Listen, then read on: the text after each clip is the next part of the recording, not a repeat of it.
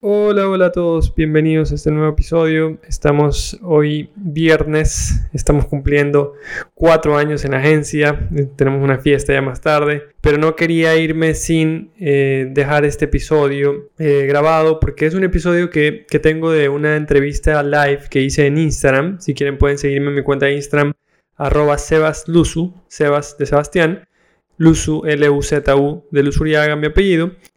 Me encuentran como Sebas Luzu y en la parte de IGTV van a encontrar esta entrevista muy muy interesante que hicimos con Viviana Guayo Maruri, compañera mía, pues dando clases en Escuela SM, una de las profesoras, y aparte me ayudó mucho a potenciar mi marca personal, aunque no lo crean, ella me, me dio tips para quitar el miedo.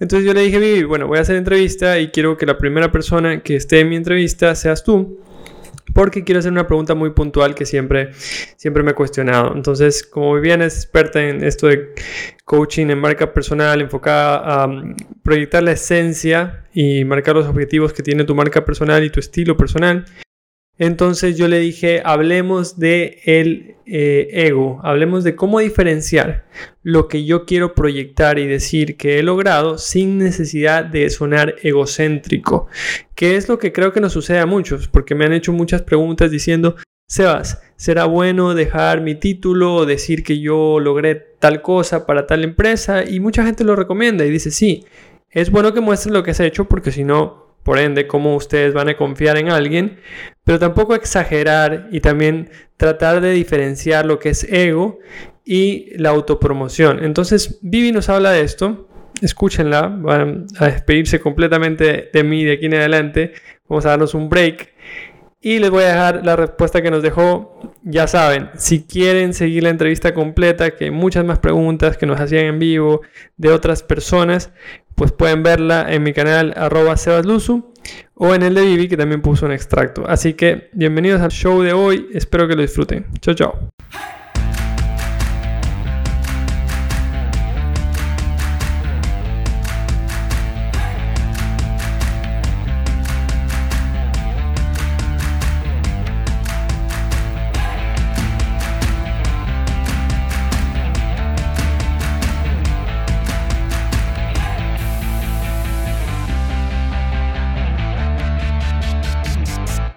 Ese tema te prometo que me encanta y justamente lo diste ahí porque como te pasa a ti, me pasaba a mí y le pasa a muchas personas que dicen, chuta, no quiero que me vean como un creído, un pesado.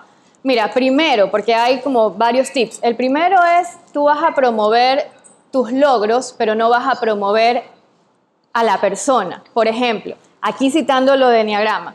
Cuando yo culmine esto, yo hago eh, feliz, feliz de culminar este diplomado de Enneagrama porque por fin tengo una nueva herramienta para servir a mis clientes, ayudarlos, descubrir juntos de la mano, esto les va a servir un montón. Es decir, tú promueves tu logro, cómo eso que tú has logrado va a ayudar a tu comunidad. Entonces, si la gente ve, uy, qué increíble, ¿sabes? Hiciste otro curso de marketing digital, estuviste con este Gary, yo quiero, yo quiero que tú me asesores porque estuviste de la mano con este crack. O sea, eso, cuando tú muestras, tu logro por cómo vas a ayudar a los demás y cuando tú estabas en esa conferencia y nos compartías todo, no está siendo para nada egocéntrico, sino todo lo contrario. Y a la gente, creo que a la mayoría nos gusta recibir un servicio de alguien que está actualizado, que está en constante preparación. Y esto aplica para todas las profesiones. Si es un asesor tributario igual, o sea, el que se quedó con la ley de hace 10 años, no, no, no quiero que me asesore porque no lo va a hacer bien. Yo sí necesito saber y que él me muestre en sus redes, aquí asistiendo al último curso de actualización de las NIF de ni sé qué, porque yo digo, wow, es, este es el que yo quiero que me asesores. O sea, eso hay que hacerlo sí o sí. Si tú no lo cuentas, nadie lo va a contar por ti. O sea, es súper importante porque la gente no lo va a saber. Entonces, es enfocarse en cómo esto que yo he logrado me va a ayudar a mí a capacitar o ayudar o a resolver los problemas de mis clientes. Entonces, enfocarme en este logro y no, por ejemplo, hay un curso más a mi, no sé, a mi, a mi pared, un diploma más, porque yo que soy súper, entonces ahí soy súper egocéntrica y a nadie le va a interesar que haya estudiado lo que haya estudiado, porque me van a decir, quédate con tus, con tus cursos, con tus cosas que a nadie le interesa. Autopromocionarse es justamente dar a conocer lo que tú haces pero justamente esto que tú haces, ¿cómo va a ayudar a satisfacer los problemas, las necesidades de tus clientes? ¿Cómo ese logro que tú tienes o cómo ese expertise o cómo ese conocimiento va a ayudar a los demás. Eso. Y mira, yo quiero citar algo que tú dijiste, que yo no lo pude compartir en su momento, pero lo que tú pusiste en, LinkedIn de, etiquetarnos a nosotros mismos, eso también nos hace quedar egocéntricos. O sea, es súper importante que nosotros no nos denominemos la experta en imagen personal, la gurú, la crack, porque si nosotros lo hacemos, sí estamos quedando como egocéntricos. Los que nos van a etiquetar van a ser nuestros clientes. ¿Qué es lo que nosotros tenemos que hacer? Dar hechos. ¿Y qué son hechos? Lo que los demás no pueden cuestionar. Por ejemplo, si yo les digo, me apasiona mi trabajo, me apasiona la marca personal, nadie me puede decir que no, porque es lo que yo siento. Pero si yo digo, yo soy la mejor, a ver, Sebas, gracias por invitarme, porque no, me van a decir, tú eres la mejor según quién. Entonces, eso sí nos hace egocéntricos. O sea, uno puede, es más, uno tiene que reconocer que no lo sabe todo.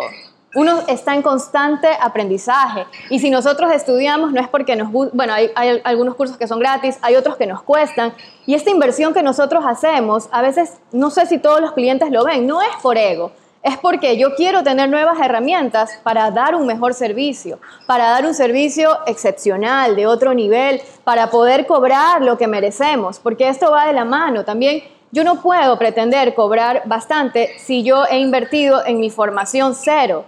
O por el contrario, invierto muchísimo en mi formación, pero quiero cobrar, no sé, me invento, 10 dólares, no sé, depende de la, actividad. Pero eso también es súper importante. O sea, nosotros no podemos etiquetarnos o autodenominarnos experta con el respeto de las personas que lo hacen. Ojo, porque igual eso es otro, reconocer que no somos dueños de la verdad absoluta, que es nuestra forma de pensar. Incluso cuando vendemos nuestros servicios o nuestros productos, ¿qué, qué es lo que yo suelo decir? Me funciona a mí y lo que me funciona a mí yo lo muestro y le ha funcionado a algunos clientes. Pero estamos muy conscientes que no necesariamente lo que te funciona a ti le va a funcionar a otros. Y esto, o sea, con el COVID, paracetamol, a muchos lo salvó, una persona era alérgica a este medicamento y lo mató. Entonces, nunca se puede generalizar porque no somos dueños de la verdad absoluta. Esto es súper importante y esto también nos hace ser humildes, reconocer que nosotros estamos aportando valor desde nuestra experiencia, eso tampoco te lo pueden cuestionar. Por ejemplo, si tú me dices, Vivi, yo tengo, ¿cuántos años tienes en la escuela? Cuatro. Ya, cuatro años con la escuela SM, aparte estudié cinco años más en ni dónde, eso nadie te lo puede cuestionar. Entonces tú te empiezas a autopromocionar contando tu experiencia. Tengo tantos años, he trabajado con tantos clientes. Nadie te puede decir que es mentira, porque ahí está, trabajaste con esos clientes.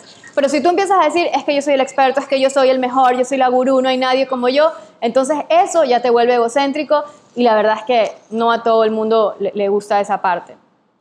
Ya como que pierde seriedad. Entonces, yo también digo algo, y esto también va de la mano de autopromocionarse. Nosotros no queremos gustarle a todo el mundo, nosotros queremos gustarle a nuestro cliente ideal. Y yo no sé si a ti te pasa, Sebas, yo creo que a todos nos pasa, o sea, yo no quiero, o sea, a veces, no sé, te cotizan o personas que tú sientes que no, no tienes, digamos, los mismos valores o que dices por aquí, no, yo no puedo asesorar a esta persona. Incluso yo prefiero referirla a otra colega que, con que yo sé que tal vez va a ser match, entonces, yo siempre trato de ser yo para atraer el cliente que yo quiero. O sea, yo no es que quiero que, y esto cuando mis amigos decían, ay, que sí, que no te voy a comprar o no te va a comprar, y yo decía, no, porque yo no es que estoy atrás de la gente, cómprame, cómprame, cómprame. Creo que no, o sea, ese no es nuestro giro de negocio porque no es como una venta masiva, es un servicio enfocado a cierto público.